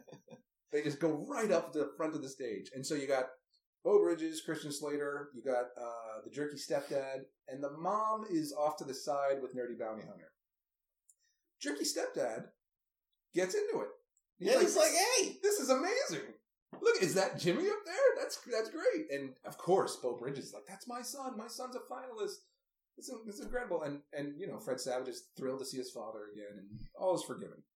Uh, the mom is off to the side, and she has this really inscrutable look on her face. I couldn't tell what I- was going on in her head. her character is so weird." Yeah, she really. I, I couldn't tell what she was thinking. She she's not smiling, so she's not like pleased that her son is doing this remarkable thing. She's she's she looks maybe worried or What's funny, so like normally when you have the shitty stepdad, this is the moment in the movie where the mom finally stands up to him or something like that. Except they play that scene, except it's her quote uh, standing up to the the nerdy detect the nerdy bounty hunter guy. But she just really just tells him to be quiet. She doesn't even say you're fired. She Mhm. doesn't say you're not getting paid. Any of that. Yeah. Which honestly he should get paid. He did locate them. And technically Lucas located. um, hey, he he got he had a an information source. It worked out anyway. Um, so like her being weird just never gets resolved. no. I kind of like that the stepdad just like Oh yeah. he's so totally into it. to no one's surprise, let's just spoil it for for everyone right now. Jimmy wins. Uh, yeah, Jimmy wins, and everyone just loses their mind. And Beau Bridges and Jerky Stepdad hug each other. They're like they're, they're they can't That's believe our boy, Yeah, yeah. that's our boy. They are hugging each other, and I love that. And even the worst human being in this movie. Arguably one of the worst people I've ever seen in any movie, Nerdy Bounty bad. Hunter, is even he is like, "Hey, I know that kid. Way to go, kid. That's I mean, awesome." job's over. He Yeah. can just be a regular person I now. guess so. But even then, mom still looks kind of upset. She's like not smiling. She's not. She's not even like teary. Like my son did this. It's amazing. Nothing. Um, mom just still looks kind of upset. But you know, at least fifty thousand dollars will buy an institution with a much higher security. Twenty five. system. They owe Haley. Oh, that's 25. true. That's true. Well, still twenty five will buy a high grade. But it could just be like, hit the road, Haley. Where show me the contract. Um, and so then the, the contest is over. Jimmy won. Everyone's heading home in two cars. You got uh, mom and jerky stepdad in the front seat of one car with Jimmy in the back, and you've got Bill Bridges, Christian Slater, Fred Savage, and Haley the Grifter Girl in the truck that's following behind them. And as they're driving, Jimmy's just again. This is the part where I'm like, "Movie's over? No, it's not over." No. Jimmy looks out the window, and as they're driving, he sees these desert dinosaurs, giant dinosaurs, just out in the middle of the desert. Still there, by the way. Those things are real. I forget exactly where they are. They're somewhere in California. It's it's like forget think they're on the way to Reno. Yeah, okay, they must be. Um, but there's these big dinosaurs that you can like go into and climb up inside of, and there's like a gift shop in there and, and Yeah, a yeah. little dino museum and stuff. Um, he sees these out the window and he starts saying California. and trying to open the door from the inside. Thankfully, they have child safety locks on the on the door, so he can't. But the mom says, "Pull over, pull over." They pull over. Beau Bridges sees them pull over, so he's pulling over. They all get out. What's wrong? What's wrong? Jimmy bolts out the, the car and into the dinosaur, and he runs all the way up to the top of it. Um, and he takes his little yellow lunchbox full of the tokens of Jennifer, the pictures and stuff of Jennifer, and he takes that with him all the way up to the top of the dinosaur, the, the big brontosaurus. And now prepare yourselves for a genuinely unexpected emotional bombshell, folks, because Fred Savage follows him up. They all follow him up, but Fred Savage takes the lead, and he sits down next to Jimmy and he says, "Jimmy, what is it?" And Jimmy hands him a photo, and it's a photo of all of them together before the family unit broke up. It was like the last time It's they like were the happy, last time they were all together, and they're at this place in front of this very dinosaur. They all had a family photo taken. Big smiles on everyone's faces. This entire movie, from scene one, when the alien stretchy guy was walking out across the highway, all Jimmy's been trying to do is get here so that he can say goodbye to his sister and leave her in the last place he remembered her being happy and say goodbye to her and move on and try to heal. That's all he was trying to do. Yep. The whole that's what California was. And he just didn't know how to communicate. He didn't. Well, he didn't know any more specifically. I mean, he, probably should have said dinosaur, but whatever. Yeah. Now at this point, I I'm thinking I need to go back and look, and I did. Were those things that he was stacking in any way vaguely dinosaur shaped? No. But they weren't. No, especially the. I mean, the the popcorn in the field, like whatever, that could have been anything. But the the blocks in the like treatment No. center, They were just like no. pyramids. He was he was making a castle or something. Yeah, I don't know what they were, but they sure weren't dinosaurs. I feel like there should have been some sort of castle, something That, like, near there the that looked exactly like that. That and would be like something, yeah. Um, Nope. No such luck. It's funny because like so he he gives this emotional revelation and then it cuts back to everyone's reaction shots to this, and like it cuts to Beau Bridges and like he's like on the verge of tears. Like Yeah. he's really acting. Like nobody told Beau Bridges what movie he's in Yeah, yeah. because like everyone else is just like yeah that's that's powerful stuff man. Beau Bridges is But Beau Bridges is like he's that kid's dad, yeah. and you're just like holy shit man. And Good it's job, Beau. And Good it's for the you. first time in that movie that Beau kind of allows himself to to I mean, we don't see him show affection towards Jimmy in the rest of the movie. He's not with Jimmy, but like even when they're talking about Jimmy, he kind of like doesn't let himself talk about Jimmy. All he'll say is Jimmy is Christine's responsibility. I can't that's her her decision. I have nothing to do with it. She got custody. I can't be involved. But here he's just like, "Come to me, son," yeah. and pulls him down, gives him a huge hug, and he's he's teary eyed. And, And I mean, maybe we're reading into this because we're parents, but you get the distinct impression that, like, you know, after Jennifer died, he probably was colder to it's his twin all his kids, but this is the twin of the daughter he lost, right? And- But like, Jimmy might have seen that as blame. Yeah. When, like, to a parent, it's just they're dead inside. You know, it's not. it's- there's no way he blames Jimmy. No, this. no. But, But he like can't Jimmy even- might feel that way, and so like him them finally hugging, you're like, oh, that that actually worked really well for really for did. Nintendo It was you know? so unexpected. I thought, wow, where did this come from? And Yeah. it was just, it just blew me away. I was really impressed by it. Um, and uh, the the mom, Christina, says uh, to Beau Bridges, "Why don't you take our boys home, Sam, and we'll talk later." Yeah. and that's incredibly, that's progress, right, with, with their relationship. Um, no one's under the impression they're all like she's going to leave jerky stepdad and get married to, to Beau Bridges again, but at least they're like talking again, and, and she's acknowledging Well, it's funny because we're that's all in this together. as a kid, I guess I didn't understand the family dynamic at all because I thought that was her saying that Beau Bridges was really Jimmy's father, like he deserved it. But like he's always been his biological That father. He's always been his dad. And so like it's really about her I guess trusting him with them or Yeah. something. I don't know. It's really like more her taking ownership over Corey and Christian Slater. Yes, accepting them because that's something that Corey said earlier. We were Jimmy and Jennifer's half brothers, but Christina didn't see it that way. He says that line. Yeah. And so you get the impression that maybe Christina wasn't the best mom to them, even though she was their stepmom. She wasn't the best mom to them. Yeah. Like she didn't think, you're not really my kids. These are my kids. You're The Once she got her real kids, you right. know. But now it's like take our boys home, Sam. Yeah. So that's that's great. And then um, Beau Bridges, Christian Slater, and three totally unsafe minors ride in the back bed of a pickup truck down the highway to go home. End of movie. Yep. Wonderful. Uh, yeah, that was pretty great. So, So, out of out of five stars, and you can give half stars. What do you? What do Oh, you okay.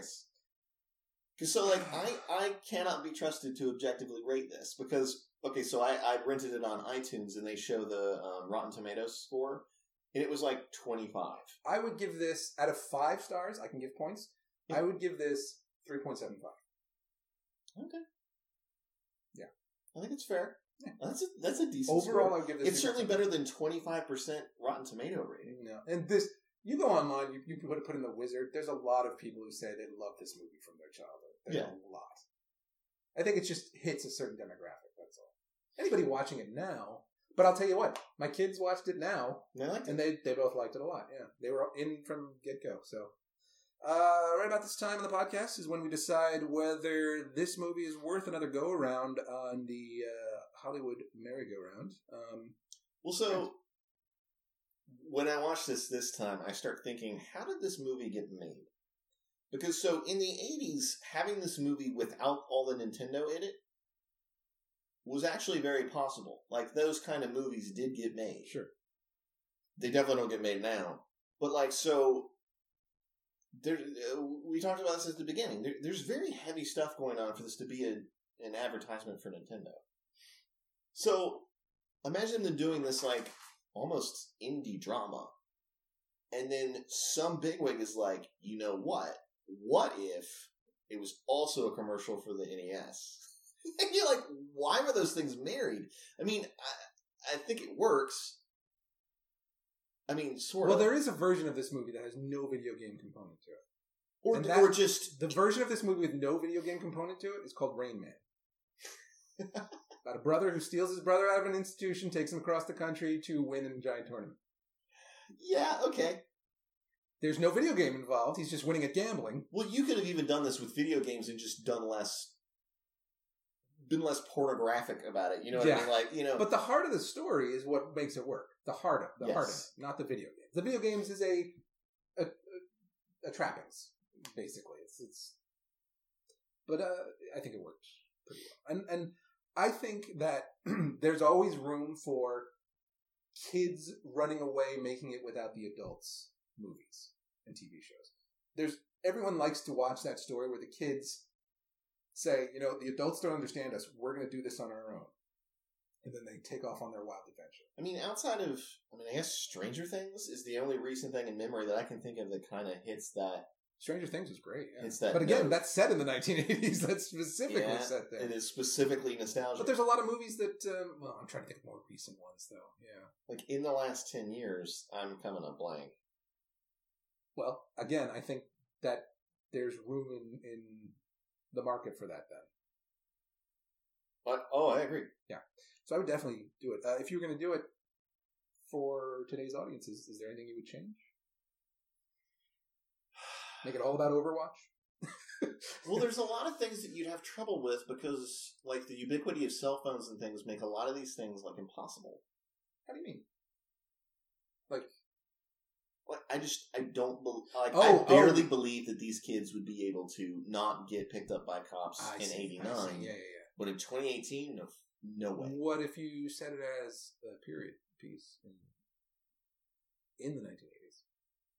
But you That was the thing. it. I still kind of don't believe it, but yeah, um, But you redo it today, but yeah, they okay. don't have. I Cell phones ruin cell phones ruin ruin a lot of movie scripts. yeah. I think. They well because they they have made everything so much simpler for our lives that we struggle with a lot less because we have them. So anybody can get anywhere they need to go, And it's more about, like, anything they need to know. As soon as you find out crucial information, you should be calling the person that needs that crucial information. And like a lot of times, that's like the, the whole crux of a movie is someone not knowing crucial information.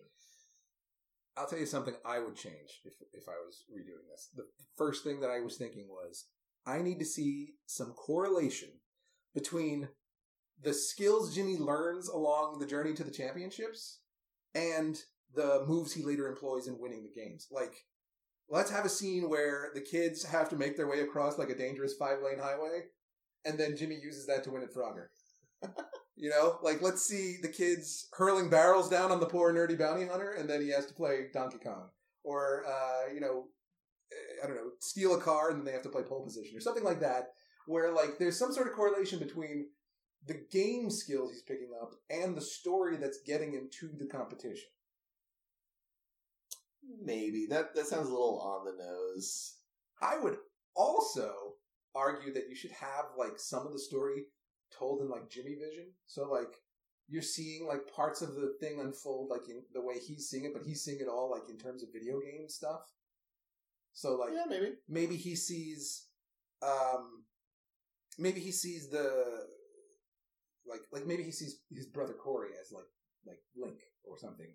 Uh you know, the knight on a quest. Maybe he sees Jennifer as like the lost princess, the mushroom princess trapped in a castle far away. Uh maybe he sees nerdy bounty hunters like Bowser from Mario Brothers or something, I don't know, but you could like you could like make the video games themselves more a part of the the cinematography, uh, cinematography, the the the way that it's filmed. You know, I would have liked to have. I think Jimmy Vision is a good idea about kind of showing. Like, I would have loved to, to have been a scene of like Fred Savage and Haley arguing or something, and just Jimmy hears all this noise, and then he just turns to the arcade machine, and it all goes blank, and all he hears is the arcade, and he's Mhm. just like, "Oh," and just like plays like because clearly that's him escaping yeah, and they don't really talk about that or anything. And like, I really wish there had been. I mean, I said this while we were talking about it, but I really wish they'd made it clear that it was trauma that was the issue at the beginning, yeah. and that he couldn't handle it because he's eight or whatever, you know. Um, The other thing that I would, I think I, I think I would have to simplify the family dynamic a bit. I it just was needlessly it was complicated. needlessly complicated. I'm not saying there isn't a place for movies about really complicated family Sure. structures because everybody's got complicated family structures Yeah. these days. But in the purpose for the purpose of storytelling, it didn't serve to really further the story along to to have all these weirder, not weirder, but all these relationships that you had to figure out as you went along. Yeah, it, it's it's not bad that they had you know that they were a second marriage and now they were also divorced or anything like that. It was weird that we didn't know it. That we had to figure it out. That it was like a puzzle for us to solve, and it didn't mean anything. It was just a puzzle to solve that. Yeah, they had a complicated family. Yeah. Why is that a mystery that you laid out these breadcrumbs about? Yeah, either explain it much better early on, yeah. or make it so that Christina is just the natural mother of all three, or you know, like she she she was their natural Right, that wouldn't have changed anything. when this trauma happened, she and Beau broke up, and she married the other guy. And Although, but it. that that makes a lot more sense why Beau ended up with those kids and not right, but it could just as easily have been a, a custody split. You know, Jimmy was the I one guess. who needed her more because he, he had special needs, and who knows? I just think they should have explained it. Um, but still, I, I think I think you could definitely uh, take another turn at this game, um, especially since video games have come so much further since the 1980s. Uh, I mean, I was talking in terms of 1980s video games for Jimmy Vision, but we don't have to stick to that. It could be, you know, he could be looking at uh, he could be looking at Nerdy Bounty Hunter and seeing the creepy guy from Hello Neighbor, or uh, Yeah, or you know, anything. anything. You know, Overwatch could come save the day in his mind, or whatever. Well, the big problem with that is that like arcades are kind of dead. That's true. And if you want to play in a video game competition outside of the actual finals, You do it you online. play it from your home. Yeah, that's true. How would you get around that? Hmm. I don't know. I think you might have hit it with making it a period piece. Yeah, maybe, maybe. Although the the it just strikes me the visual similarities between Nerdy Bounty Hunter and the Hello Neighbor guy. Suddenly, I'm really seeing them paralleled right now in my mind. It works. Um, but yeah, I'm I'm glad you had us uh, do this one. I had never seen this particular gem from the 1980s, and now I've got another one on file. Yeah, I mean, I guess my my thought of whether or not they should redo it is probably no, No, because I think this was. Again, I have trouble being objective about whether or not this is a good movie, but I think it is. Mhm. I think it is a good marriage of things that kids think is really cool and an actual like interesting story. And like, no, it's not perfect, but like it could have been so much worse. If you think about a movie, So your justification is, eh, could have no, been but- worse. no. But what I'm saying is, I feel like this serendipity happened to bring all these things together into a cohesive movie. Whereas if you made it now, the chances that it would actually be pulled off with any sort of nuance is like you would get. What was that movie with Adam Sandler and the the. Uh, Stop, stop. Just say Adam Sandler. yeah, yeah, yeah. But, but like the, the, the, the where they like play video games against uh, aliens or whatever. Oh like, yeah, it- it uh, be like that. pixels, pixels. I think. where it's just so dumb and like it's the sort of movie where like the premise isn't actually all that important it's about like how do you execute it and like this feels like it was actually executed pretty well Yeah. uh and i just have zero faith that that could be that that could happen again Yeah, maybe. i don't i'm really trying very hard not to say i don't think lightning can strike twice because i don't want to call this lightning because it's not that good but i do really enjoy it and i think it's better than it has any right to be Yeah, yeah. I think that's a good description of it. It's better than it has any right to be. Yeah. Uh, you would think it wouldn't be. You would think it wouldn't work going in, but it ends up working quite well. Yeah. Actually. Yeah. Well, uh, that's it for this episode, folks. Uh, if you consider yourselves to be a happy citizen of this, our fair illumination, please go ahead and tell your friends, tell your lovers, for that matter, tell your friends' lovers, uh, that they can find this and all other episodes on iTunes, Stitcher, or wherever better podcasts are found. You can also find us over at the Illuminati's website, illuminati's.rocks. And if you want to give us a like or a review over on iTunes, we would surely appreciate that. or an And- email or email us. You can email us. You can write in with all your comments, suggestions, requests, whatever you got. Email us at illuminatiespodcast at gmail.com. Uh, we will talk to you again real soon. Until then, we've done our job, Hollywood. oh before we sign off Ah! a little apology here about why you had to wait so long in between episodes is because there is a missing The episode. lost, The lost episode. where the first 15 to 20 minutes just didn't record. And then when we think about it, we didn't really like it anyway, so we're just. Yeah, so this this is footage that there's some footage of this episode. We may release at a later date as a special bonus, but uh, so this this is It's not, actually it's not like going to be a treat for anyone. This is actually episode 5B. yeah. Uh, uh, episode 5A is in a locked vault, uh, what little we have of it. And uh, perhaps it'll see the light of day at a later date. But uh, yeah, that, uh, that, just so you know, was um, the uh, 1980s. the 1980s supercopter film, uh, supercopter television series, Airwolf. Uh, which, uh, No, it was Critters. no, we watched Critters. We didn't record Critters. Oh man, so that's why this is taking forever. Critters was so bad we didn't even record it, and then we ruined the Airwolf thing. Oh dear, Oh man, and God, Airwolf is rough. Airwolf was rough. So like that's that's our little episode. Is could you remake it? Sure, but Should Airwolf you? is is not something you should go back and watch. We might do an episode later on about just general super vehicle TV shows later on yeah, because yeah. there were a lot of them in the '80s, but Airwolf not particularly. Um, anyway, uh, some other time, folks. But thank you for joining us this time for The Wizard. I'm glad we watched it. I had fun. excellent. Hopefully you did too. Uh, until next time, we've done our job, Hollywood. Now you do yours.